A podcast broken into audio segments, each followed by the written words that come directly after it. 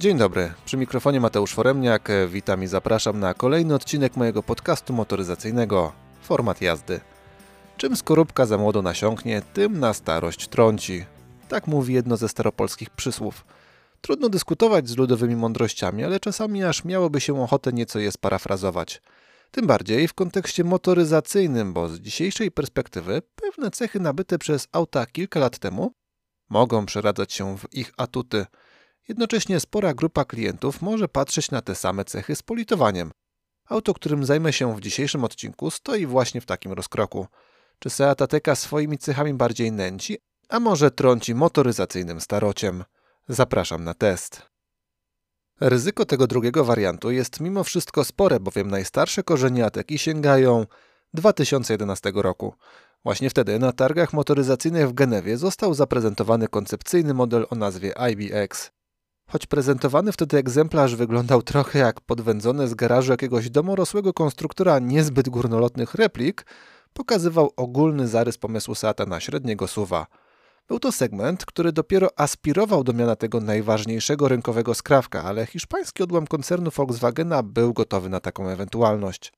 Gdyby wtedy poszli za ciosem, o, kto wie, może udałoby się napisać współczesną historię marki na nowo. Nie ma jednak co gdybać, wyszło jak wyszło. Do tematu S U V-o crossovera wrócono po pięciu latach, kiedy zaprezentowano już produkcyjną wersję tego modelu. Nazwę czerpiącego od miejscowości położonej około stu kilometrów na zachód od Saragossy. Jest początek dwa tysiące szesnastego roku i Volkswagen jako grupa orientuje się, że nieco przysnął w temacie rozwoju swoich propozycji wśród S U V-ów, szczególnie tych przystępnych i adresowanych do mniej zamożnych klientów. Seat i tak wytyczał szlaki, bo poza oferowanymi w gamie marki matki Tiguanem i Tuaregiem, a także bardziej prestiżowymi Audi Q trzy, Q pięć czy Q siedem, w ofercie całego koncernu zionęła S U V-owa pustka. A wszyscy zaczęli pragnąć S U V-a i coś trzeba było zrobić. Najłatwiej było zmodyfikować kilka detali, zmienić znaczek na masce i wrzucać nowe modele do gamy poszczególnych marek. W ten właśnie sposób Ateca stała się pierwotną skorupką dla Skody Karoq, która weszła do oferty czeskiego producenta w dwa tysiące siedemnastego roku, a która czerpała od swojego hiszpańskiego brata pełnymi garściami. Powiem więcej, tego wrażenia nie zamazał nawet lifting przeprowadzony w przypadku tych dwóch modeli. Atekę odświeżono w dwa tysiące dwudziestym roku, Karoqa w dwa tysiące dwudziestym pierwszym. Trudno zrozumieć tę zwłokę, bo roboty przy tym wiele nie było. W zasadzie kopiuj wklej, co przy pomocy skrótów klawiszowych kontrol C i kontrol V można wykonać w jakieś trzy sekundy. Dokładając jeszcze szybką obróbkę projektu polegającą na zmianie znaczków i oznaczeń wersji, a także modyfikacji świateł, wlotu powietrza i kształtu przedniego zderzaka, nawet wzięty z ulicy żółtodziób ogarnąłby temat w jakieś pięć minut. No ale dobra. Swoją drogą, znacie jakieś osoby, które są bliźniętami jednojajowymi? Choć na pierwszy rzut oka są one identyczne, no nie jest to prawdą. A to nieco inne proporcje twarzy, a to trochę inny nos, jakiś pieprzyk lub znamię, którego nie ma bliźniak, co bardziej wtajemniczeni znajdą różnice. I właśnie tak jest z Ateką i Karoqiem. Choć odbiór tych aut w dużej mierze zależy od specyfikacji, na którą postawimy, mimo wszystko mi odrobinę bliżej jest do tego, co proponuje Seat. Podczas testu Karoqa mówiłem, że to auto złożone z wielu, nawet całkiem fajnych detali, które połączone w całość w bryle tego auta zamieniają się w generalnie nijaką mamałygę. Ateca całościowo wydaje się nieco bardziej charakterna i nieco bardziej wyrazista. Głównie za sprawą nieco ostrzej zaprojektowanych detali.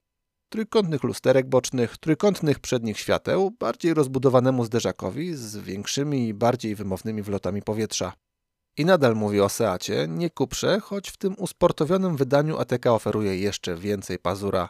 Choć tak po prawdzie, testowany egzemplarz wersji Experience wcale na brak charakteru nie narzekał, a gdyby postawiono na wersję w nieco bardziej wyzywającym kolorze niż ten taki drętwawy Energy Blue, byłoby jeszcze lepiej. Jego największym problemem było jednak to, że bardzo mocno zostawały na nim ślady brudu. Ale wracając do osobowości Ateki. Aby było śmieszniej, w swoim założeniu konfiguracje z dopiskiem Experience powinny skupiać się na wydobyciu terenowego charakteru tego auta. Osobiście czułem tutaj po prostu więcej charyzmy, może nawet lekko zahaczającej o te sportowe klimaty niż terenowe. No bo gdzie te naprawdę nieźle wyglądające dziewiętnastocalowe felgi Exclusive Machined Aero z zaskakująco niskim profilem opony nadają się w teren? No właśnie, ale ponieważ dorzucono tutaj osłony zderzaków, progów, nadkoli, trochę chromów, a także kilka rozwiązań mających wspomagać jazdę w terenie, powiedzmy, że idziemy gdzieś w stronę tego terenowego charakteru. A czy w praktyce coś z niego mamy? Ateca to typowy S U V segmentu C. Mierzy cztery tysiące trzysta osiemdziesiąt jeden milimetrów długości, tysiąc osiemset czterdzieści jeden szerokości i tysiąc sześćset jeden wysokości. Dochodzi do tego jeszcze rozstaw osi wynoszący dwa tysiące sześćset trzydzieści osiem milimetrów. To wymiary w zasadzie identyczne jak w Karoqu, który jest o dziewięć milimetrów dłuższy. Oferowany przez Seata prześwit to sto dziewięćdziesiąt milimetrów, a kąty natarcia, zejścia i rampowy to odpowiednio dwadzieścia przecinek sześć stopnia, dwadzieścia pięć przecinek pięć oraz czternaście stopni. Co tu dużo mówić, z terenowych wyzwań pozostają temu autu wyższe krawężniki, jakieś nieutwardzone uliczki w podmiejskich okolicach.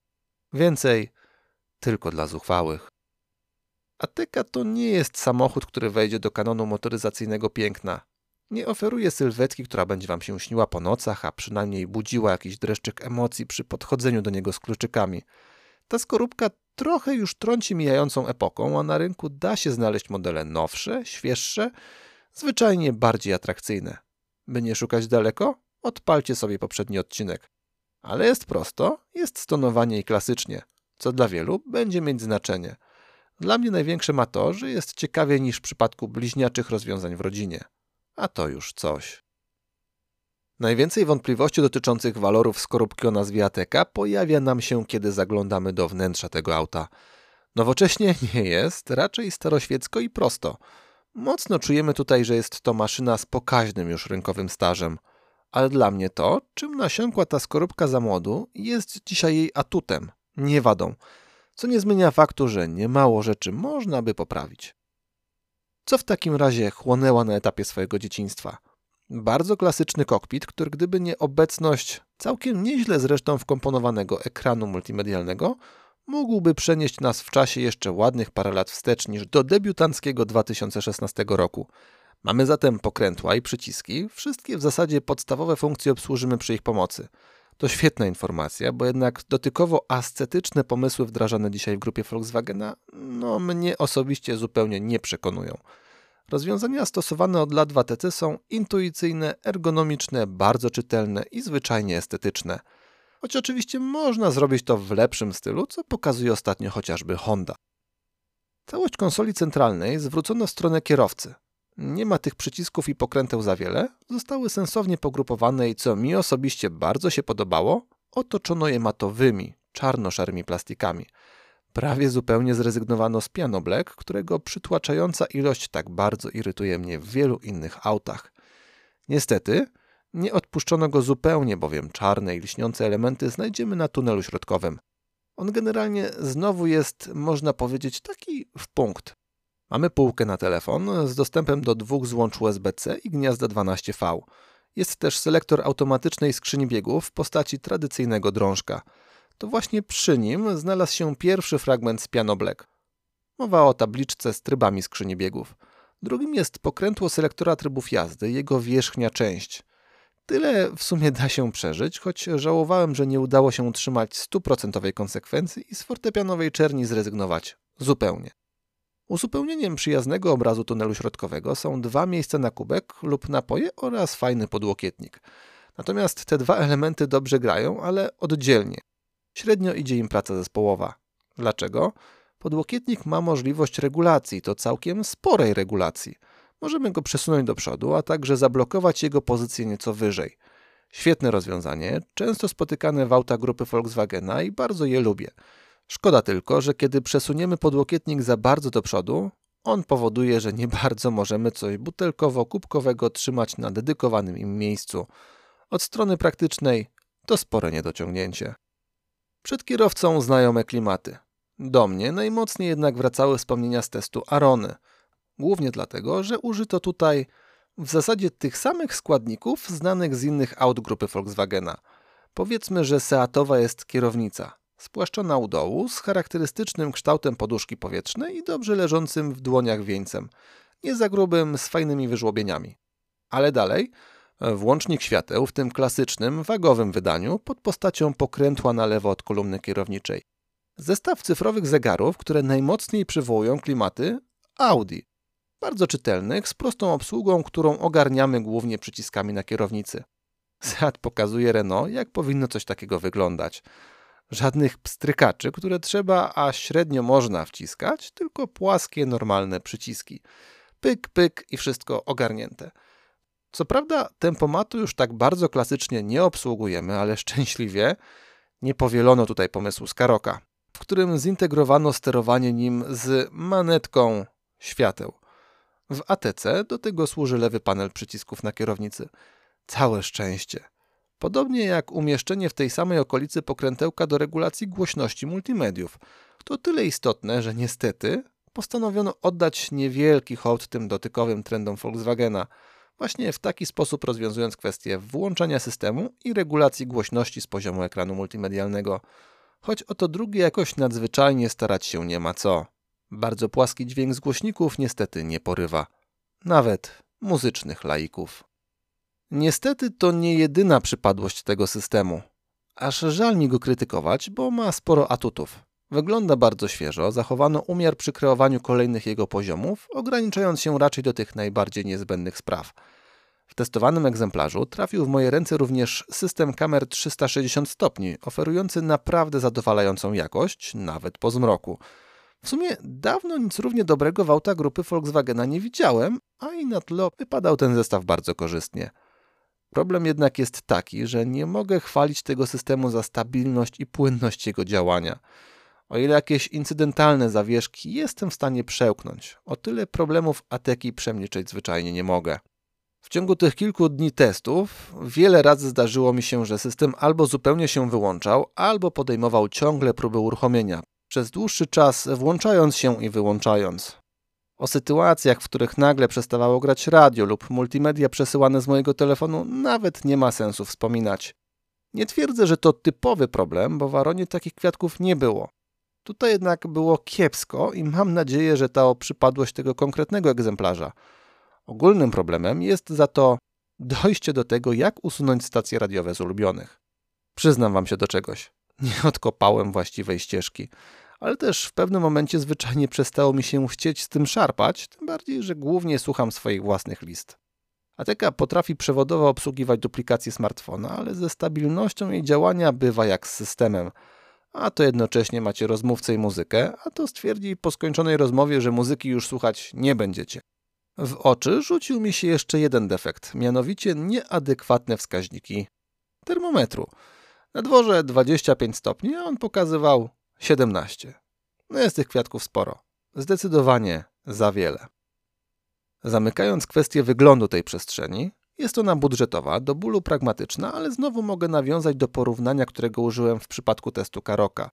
Jest tutaj o niebo lepiej niż w przypadku rumuńskiej marki szczycącej się mianem superbudżetowej i rozsądnej. Materiały są godne, sporo tutaj miękkich wstawek, fajne są tematowe elementy, o czym już wspominałem. Spasowanie? Da się dostrzec miejsca, gdzie nieco olano kwestię maskowania i idealnego spasowania, ale znowu jest poprawnie i przyzwoicie.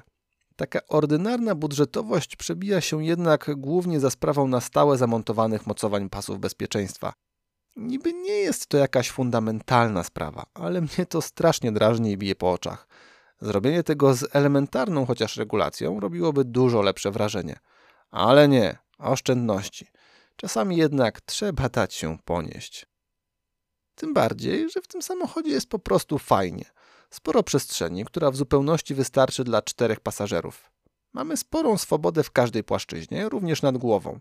Piąty pasażer będzie mieć twardo, głównie za plecami, bo ukryto tam i podłokietnik, i dodatkowe wrota do przestrzeni bagażowej. Między nogami rewelacji nie będzie, ale chociaż tyle, że górka nie należy do największych, więc nie będziemy czuć się jak Don Kiszot podróżujący na Rosynancie. Do tego godziwie zakończono tunel środkowy. Upchnięto tam nawiewy, dwa złącza U S B C i niewielką kieszonkę na drobiazgi, bo raczej nie na telefon. Podejmowanie prób podróży Ateką nie jest walką z wiatrakami, ponieważ do niezłej przestrzeni dochodzi więcej niż przyzwoite wyciszenie, nawet przy stu czterdziestu kilometrach na godzinę. Nieco mniej zachęcająca jest twardość foteli i zawieszenia. Nie mogę powiedzieć, że są to elementy niewygodne, nie, ale dla mnie osobiście nieco bardziej miękkie byłyby bardziej komfortowe, choć doceniam satysfakcjonującą długość siedziska. Przynajmniej tyle, że twardość zawieszenia, choć nasze cztery litery poczują nieco więcej, przekłada się na solidne prowadzenie Ateki. W zakrętach jest sztywna, całkiem chętnie podąża za naszymi ruchami kierownicą, nie ma niepokojących tendencji do przechyłów. Gorzej z zapędami do uciekania przodem, a nawet tyłem. Dlatego pamiętajcie, wygląd wyglądem, jakieś tam tendencje charakterologiczne sobie, a prawdziwe oblicze Ateki to spokojna, dostojna jazda. Niekoniecznie z najwyższymi dostępnymi w Polsce prędkościami, bo przy nich aż tak super pewnie prowadzić się nie będzie. Ale trasy szybkiego ruchu jak najbardziej odwiedzać sobie można. Tym bardziej, że przestrzeń bagażowa też wyciosana została niezła.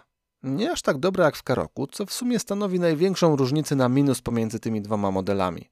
W Atece mamy do dyspozycji pięćset dziesięć litrów, w Skodzie udało się ich uzyskać o jedenaście więcej. Największa różnica to jednak brak, choćby opcjonalnie, praktycznych drobiazgów znanych w Skodzie jako Simply Clever. Mało praktyczne okazują się wieszaki, które zamontowano tak, że trudno z nich korzystać. Jest za to gniazdo dwanaście V i zwykłe gniazdko. Pod podłogą znalazło się pełnowartościowe koło zapasowe. Kanapa dzieli się w proporcji sześćdziesiąt na czterdzieści. Po jej złożeniu uzyskujemy tysiąc sześćset cztery litry, ale z ogromnym uskokiem. Bardzo przydałaby się podwójna podłoga, ale ona jest opcją w prawie szatańskiej cenie. Kosztuje dokładnie sześćset sześćdziesiąt cztery złote. Ale uwaga, jeśli postawicie na lepszy system audio, ten szatański dodatek stanie się dla Was nieosiągalny. Plus za wspomniany już przesmyk na dłuższe pakunki umieszczony w oparciu środkowego miejsca. Poza bagażnikiem, bez większych schowkowych fajerwerków. Mamy pozornie spory schowek przed pasażerem, ale rozplanowano go tak, że wcale wielu rzeczy w nim nie upchniemy. Do tego niewielka przegródka w podłokietniku, kieszenie w drzwiach i oparciach foteli i tyle. A skoro znowu wrócił Karoq, pewnie zastanawiacie się, czy są tutaj podobieństwa. Tak, podobieństwa to dobre słowo. Nie jest identycznie, daleko tutaj do tak ordynarnej kalki jak z zewnątrz, ale wspólne geny zauważymy. Co więcej, dużo bardziej je czujemy na linii Ateca Karoq niż Arona Kamik. W moim odczuciu kokpit Ateki jest nieco bardziej kanciasty i zaprojektowany przy pomocy prostszej kreski. Odrobinę większe i bardziej wyraziste są kratki nawiewów, szczególnie w okolicach konsoli centralnej. Największe podobieństwo poczułem jednak, kiedy usiadłem za kierownicą. Wróciła do mnie bowiem ta dziwna, taboretowa pozycja na fotelu kierowcy. Mimo obecności na pokładzie testowanego egzemplarza elektrycznej regulacji fotela z pamięcią ustawień, nie do końca udało mi się uporać z tym poczuciem siedzenia na krześle barowym. Widoczność, choć daleka od idealnej, była jakby ciut lepsza niż w Skodzie. Być może to kwestia niewielkich korekt w proporcjach, ale patrząc przez przednią szybę nie mieliśmy wrażenia, że jest aż tak mało jak w Karoqu. Słupek C doposażono w takie jakby wizjery, nieco powiększające pole widzenia. Irytowało i śmieszyło mnie umiejscowienie bocznych lusterek, które były zamontowane nieco poniżej progu okna, nie zaś w okolicach początku słupka A. Przydałoby się też lepiej rozwiązać temat osłonki przeciwsłonecznej. Ona była zwyczajnie za mała, szczególnie po przerzuceniu jej na bok. Nawet takiego byka jak ja słońce i tak oślepiało, bo osłaniała ona niewielki kawalątek powierzchni okna. A jeśli postawicie na wersję jak testowana, z otwieranym oknem dachowym, może się okazać, że zdążycie już się usmażyć od opiekającego Was od góry słońca. Roleta tego okna zamyka się niestety w ślimaczym tempie. Podsumowując, emocje? Niewiele. Praktyczność? Tutaj Ateca może stawać w szranki praktycznie z każdym, szczególnie z tego bardziej przystępnego pułapu cenowego. Jak śpiewał kiedyś Andrzej Grabowski. Ja Wam mówię, jest dobrze, jest dobrze, jest dobrze, ale nie najgorzej jest. Właśnie tak czułem się korzystając na co dzień z tego auta. Tak samo chciałoby się powiedzieć patrząc na dostępną gamę silnikową. Sytuacja jednak nie jest tak prosta jak wydaje się na pierwszy rzut oka, szczególnie po zagłębieniu się w cennik. Dostępne opcje silnikowe są trzy. Podstawowy silnik jeden zero T S I o mocy sto dziesięć koni mechanicznych, wyłącznie z sześciobiegowym manualem. Nawet przy masie własnej w granicach tysiąc pięćset kilogramów nie jest to coś, co mogłoby spisywać się w takim aucie jakoś nadzwyczajnie. Ale dalej jest już sporo lepiej. Drugą opcją jest silnik jeden przecinek pięć T S I o mocy sto pięćdziesiąt koni mechanicznych. w zależności od preferencji i zasobności portfela z automatem lub manualem. Opcję w Seacie zamyka dieselek dwa zero T D I o mocy sto pięćdziesiąt koni mechanicznych do wyboru z manualem, automatem lub automatem z dokładką w postaci napędu cztery na cztery. W moje ręce trafiła ta mocniejsza jednostka benzynowa. Aż chciałoby się użyć słów marszałka Józefa Zycha i powiedzieć: nie po raz pierwszy staje mi. Znaczy, przychodzi stawać mi przed testem tego silnika. Znamy się już nieźle, zresztą z tą samą jednostką miałem styczność, a jakże, podczas testu Karoqa. Ale nie tylko. To zestaw, który podany w różnych wariantach albo jest spoko, albo bardzo spoko. No taka prawda. W Karoqu było spoko, w Atece też, choć mniej spoko niż w Skodzie. Zakręciłem? No to tłumaczę. W przypadku Seata mówimy o dwustu pięćdziesięciu niutonometrach maksymalnego momentu obrotowego, setce w dziewięć i jedną dziesiątą sekundy, prędkości maksymalnej na poziomie dwustu dwóch kilometrów na godzinę oraz deklarowanym spalaniu na poziomie sześć i cztery dziesiątych do sześć i dziewięć dziesiątych litra na setkę. Różnicowanie nie jest przypadkowe, bo Karoq w tej samej konfiguracji setkę robi o jedną dziesiątą sekundy szybciej, rozpędza się aż do dwustu dziesięciu kilometrów na godzinę, spalając przy tym o zero przecinek trzy litra paliwa mniej. Tyle papier. Gdybyście postawili mnie przed dylematem, czy Skoda faktycznie jeździ dynamiczniej, szybciej, oszczędniej od Seata, kurczę, straciłbym pieniądze, rękę, czy co tam byłoby stawką, ale nie potrafiłbym odpowiedzieć. Jeździ tak samo. Sprawnie, bez fajerwerków i bez problemów. Te różnice są na tyle symboliczne, że do ich uchwycenia potrzebny byłby specjalistyczny sprzęt. Subiektywnie nie miałem poczucia: ło, ale ten Seat zamula, Skoda to był ogień jednak. Jeździło mi się Ateką dobrze, sprawnie, bardzo satysfakcjonująco, jeśli chodzi o możliwości całego tego zestawu. Skrzynia D S G to temat rzeka. Raz działa lepiej, innym razem, choć rzadziej, ma swoje problemy. Tym razem trafiłem całkiem nieźle, bo siedmiobiegowa przekładnia radziła sobie z Ateką ze swadą i zapałem, wydobywając ten umiarkowany potencjał i poganiając hiszpańskiego byczka do działania. A jeśli macie ochotę nawiązywać do tradycji polskiej husarii, do dyspozycji w bogatszych wersjach wyposażenia oddano manetki, pozwalające samemu narzucić tempo pracy tej skrzyni. Ale nie ma co przesadzać. Ona działa płynnie, nie szarpie, trafnie reaguje na potrzeby silnika, a kiedy trzeba, potrafi też pogonić. Najbardziej rzecz jasna w trybie sport. Poza nim oddano do dyspozycji użytkowników jeszcze trzy: Eco, Normal i Individual. Zmieniamy je bardzo prosto przy pomocy wspomnianego już pokrętła na tunelu środkowym. Mamy też opcję zrobienia tego w systemie, ale ona jest mało intuicyjna i wygodna. Po co utrudniać sobie coś, co jest proste? No właśnie. Choć powiem szczerze, ten temat można tutaj jeszcze bardziej uprościć. Jak? Rezygnując z tych trybów na rzecz jakiegoś jednego kompromisowego ustawienia. W tych wyższych wersjach jest to jednak standard i bawić się nimi można. Czy jest sens? Umiarkowany. Choć czujemy zmiany w nastawieniu skrzyni biegów i układu kierowniczego, w najważniejszym aspekcie, czyli potencjale mocy i przyspieszenia, wielkiej różnicy nie uświadczymy. Ateca trochę mocniej powarczy, przerzuci biegi nieco sprawniej przy wyższych obrotach, ale fotel nagle nas nie wgniecie. Jeśli już potrzebujecie takich szaleństw, proponuję zrobić to samemu przy pomocy manetek. Poza trybami jazdy trochę systemów na pokładzie tego auta się też znalazło. Część w lepiej wyposażonej podstawie, inne w ramach opcjonalnych pakietów wyposażenia. Efekt jest taki, że działają sobie sprawnie, a co najważniejsze, dyskretnie. Ja czułem się dosyć pewnie, a najbardziej irytowały mnie czujniki parkowania. No niezbyt chętnie pozwalały na wciskanie się w jakieś mniejsze miejsce parkingowe. Najlepiej czuły się w otwartych przestrzeniach, gdzie nic nie czyhało na nie w promieniu pięćdziesięciu centymetrów. Tylko ten, kto ma tak komfortowe warunki do parkowania, aby nie być zmuszonym wciskać się w takie miejscówki, raczej nie będzie zerkał w stronę Ateki. Przydałoby się zatem nieco je wyluzować. Plus jest taki, że Seat zapamiętuje większość naszych ustawień, więc poza tymi systemami, które po każdym wyłączeniu i włączeniu samochodu są zobligowane do ponownego uruchomienia się, o większości z nich możemy zapomnieć po pierwszym ich ustawieniu pod siebie. A czy po zatankowaniu do pełna będziemy mogli na długo zapomnieć o takich potrzebach Ateki?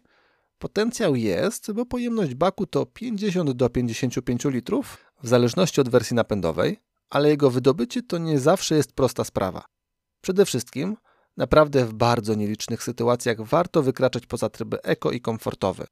Sport mija się z celem, szczególnie w mieście, gdzie trzyma obroty, piłuje, a efektów brak. Jeśli już faktycznie tego sportu potrzebujecie, cóż, pozostaje poodkładać trochę więcej kasy i podpytać o Cuprę. Ateca lubi delikatne traktowanie.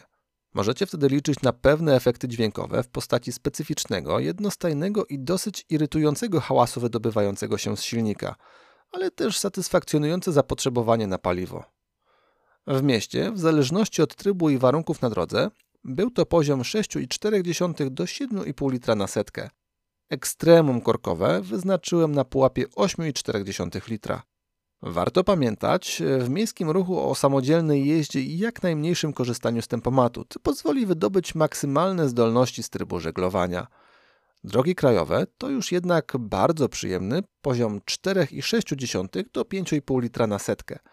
Miło zaskoczony byłem na trasie szybkiego ruchu, gdzie stabilnie trzymałem się za Ateką zużycia sześć przecinek trzy do sześć przecinek siedem litra na setkę. A autostrady? Tutaj można pomyśleć o trybie sport, głównie w celu dania nieco większej swobody i lekkości działania tej jednostce napędowej. Bo w zużyciu paliwa wielkiej różnicy nie będzie. W każdym pomiarze wykręcałem wynik od osiem do osiem przecinek dwa litra na setkę. Średnia z mojego testu wynosiła siedem przecinek trzy litra, ale w tym wypadku, ze względu na proporcje przejazdów, jeszcze mocniej wolę średnią z poszczególnych wyników. A ta wyniosła sześć przecinek trzy litra na sto kilometrów. To sporo mniej niż deklaracje Seata, ale też od praktycznych wyników z mojego testu Karoqa, choć biorę pewną poprawkę na nieco inne warunki atmosferyczne podczas testu. Od debiutu w dwa tysiące szesnastym roku w segmencie S U V-ów Seat sprzedał ponad milion aut tego typu. Blisko połowa tej liczby to wyniki sprzedaży Ateki. Nieco popularniejsza jest Arona, ale biorąc pod uwagę, że dzisiejsza bohaterka jest klasyfikowana w segmencie C, to jest całkiem dobry wynik. Na tyle dobry, że być może uda się temu modelowi dobić do dekady obecności na rynku. Wbrew powierzchownym pozorom, sporo jest argumentów za tym, aby ten samochód trwał przy życiu. W niczym nie zachwyca, niczym nie powala, ale no może poza multimediami, w każdym aspekcie jest solidny i wystarczający. Do codziennego, komfortowego użytkowania. Co więcej, za młodu, rynkowo już całkiem odległego, nasiągł takimi cechami, które dzisiaj są wręcz pożądane i atrakcyjne. Prostotę konstrukcji, obsługi, a wieloletnia obecność na rynku pozwoliła go dopracować oraz poznać od strony mechanicznej. Nie mam zamiaru śmieszkować z tego auta, bo to kawałek bardzo pragmatycznej, w dobrym tego słowa znaczeniu, motoryzacji. Dużo bardziej satysfakcjonujący niż cieszący się świetną opinią i P R-em model z rodowodem francusko-rumuńskim. A jak wygląda kwestia cenowa? W oficjalnych materiałach bardzo korzystnie prezentuje się wyjściowa cena poniżej stu tysięcy złotych. Dokładnie dziewięćdziesiąt osiem tysięcy osiemset złotych. Ale jest to nic innego niż zwykła zagrywka pod publiczkę. Otrzymujemy wtedy praktycznie gołą wersję reference, która poza niezbędnym minimum nie oferuje wiele. Co gorsza, równie mało można do niej dokupić. Przykład pierwszy z brzegu? Chcielibyście manualną klimatyzację zamienić na automatyczną? O, patrzcie, figa z makiem. Można tu wymienić sporo takich kwiatków, bo poznawanie konfiguratora Seata to tylko odrobinę mniejsza przygoda niż w przypadku modeli Skody. Zostawiamy więc propagandę z boku i co się okazuje? Próg wejścia w Atekę wędruje do poziomu stu dwudziestu dwóch tysięcy siedmiuset złotych za wersję Style z silnikiem jeden przecinek pięć T S I oraz stu trzydziestu trzech i pół tysiąca złotych za diesla. Sporo. Wersja Experience, taka jak testowana, to wydatek przynajmniej stu trzydziestu siedmiu tysięcy ośmiuset złotych w przypadku benzyny z manualem i stu czterdziestu ośmiu tysięcy sześciuset złotych za podobnie skonfigurowanego diesla. Automat wymaga blisko jedenastu tysięcy złotych dopłaty. Ateka skonfigurowana dokładnie tak jak testowany egzemplarz to koszt ponad stu siedemdziesięciu pięciu tysięcy złotych. A topka ze wszystkim na pokładzie? Taka konfiguracja na dzień ósmego października dwa tysiące dwudziestego trzeciego roku zamknęła się kwotą dwustu dwudziestu siedmiu tysięcy stu pięćdziesięciu sześciu złotych. A jeszcze mógłbym dorzucić pakiecik przeglądów. Podsumować mogę zatem ten test podobnie jak w przypadku Skody. Za kwotę w granicach stu dwudziestu do stu trzydziestu tysięcy złotych możecie wyrwać tutaj całkiem sensownego S U V-a segmentu C. Podstawy nie warto, topek tym bardziej, bo za takie pieniądze można mieć zwyczajnie coś fajniejszego. Ale w tym wspomnianym przedziale jest to ciekawa i nadal atrakcyjna opcja. Wcale nie tak dużo droższa od topowych wariantów, sami wiecie czego. Moim zdaniem warto dołożyć. Chyba że potrzebujecie napędu cztery na cztery i opcji terenowych. Wtedy stawiam na Dacie. Ale w wersji cywilnej wolę cokolwiek z testowanych opcji waga. W tym odcinku to już wszystko z mojej strony. Serdecznie zapraszam do kontaktu oraz słuchania kolejnych testów. Pamiętajcie też, aby obserwować format jazdy na Instagramie i Facebooku. Dziękuję za uwagę i do usłyszenia.